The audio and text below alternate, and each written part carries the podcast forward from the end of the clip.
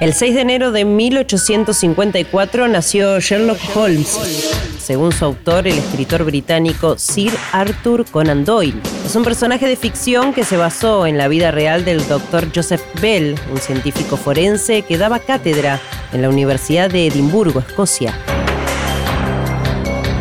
El padre del detective más famoso del mundo fue un hacendado inglés y su madre descendía de una estirpe de pintores franceses.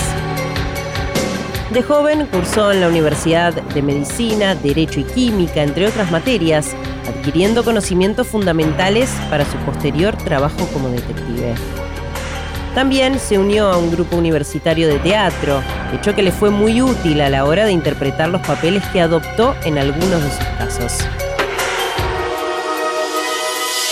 En 1881, Holmes conoció al doctor John Watson, en el laboratorio del Hospital Saint Bartholomew, con el que compartió un piso en Baker Street y que luego sería acompañante y asistente de Holmes en sus investigaciones.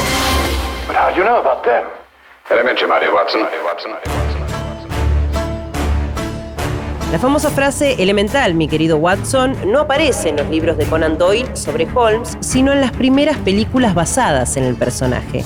Le tengo el ojo echado a un pisito en el centro de Londres. Entre los dos podríamos pagarlo. Nos vemos allí mañana a las 7 de la tarde. Lo siento, tengo que irme. Creo que me he dejado la fusta en el depósito. Nos acabamos de conocer y vamos a ir a buscar piso. No sabemos nada el uno del otro. No sé dónde hemos quedado, ni siquiera sé su nombre. Sé que es médico militar y que le han enviado a casa por invalidez desde Afganistán. Sé que tiene un hermano que se preocupa por usted, pero no quiere pedirle ayuda porque no aprueba la vida que lleva, quizá porque es alcohólico. Me llamo Sherlock Holmes y la dirección es calle Baker 221B. Según la caracterización de su autor, Holmes es un hombre de fines del siglo XIX alto, delgado, elegante y frío. frío, frío poseedor de un gran abanico de conocimientos, violinista, excelente apicultor y se aburre si no tiene retos intelectuales. En sus trabajos como detective, Sherlock Holmes utilizó métodos científicos para resolver misterios, utilizando la lógica y las capacidades de observación y deducción y siempre revelando la información de forma gradual.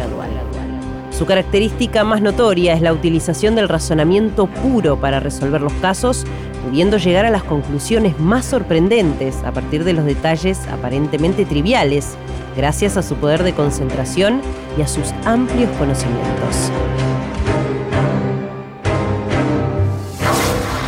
Las historias de Sherlock Holmes aparecieron por primera vez el 1 de diciembre de 1887 y desde ese momento hasta la actualidad se han recreado sus aventuras en historietas, dibujos animados, teatro, cine, radio y televisión.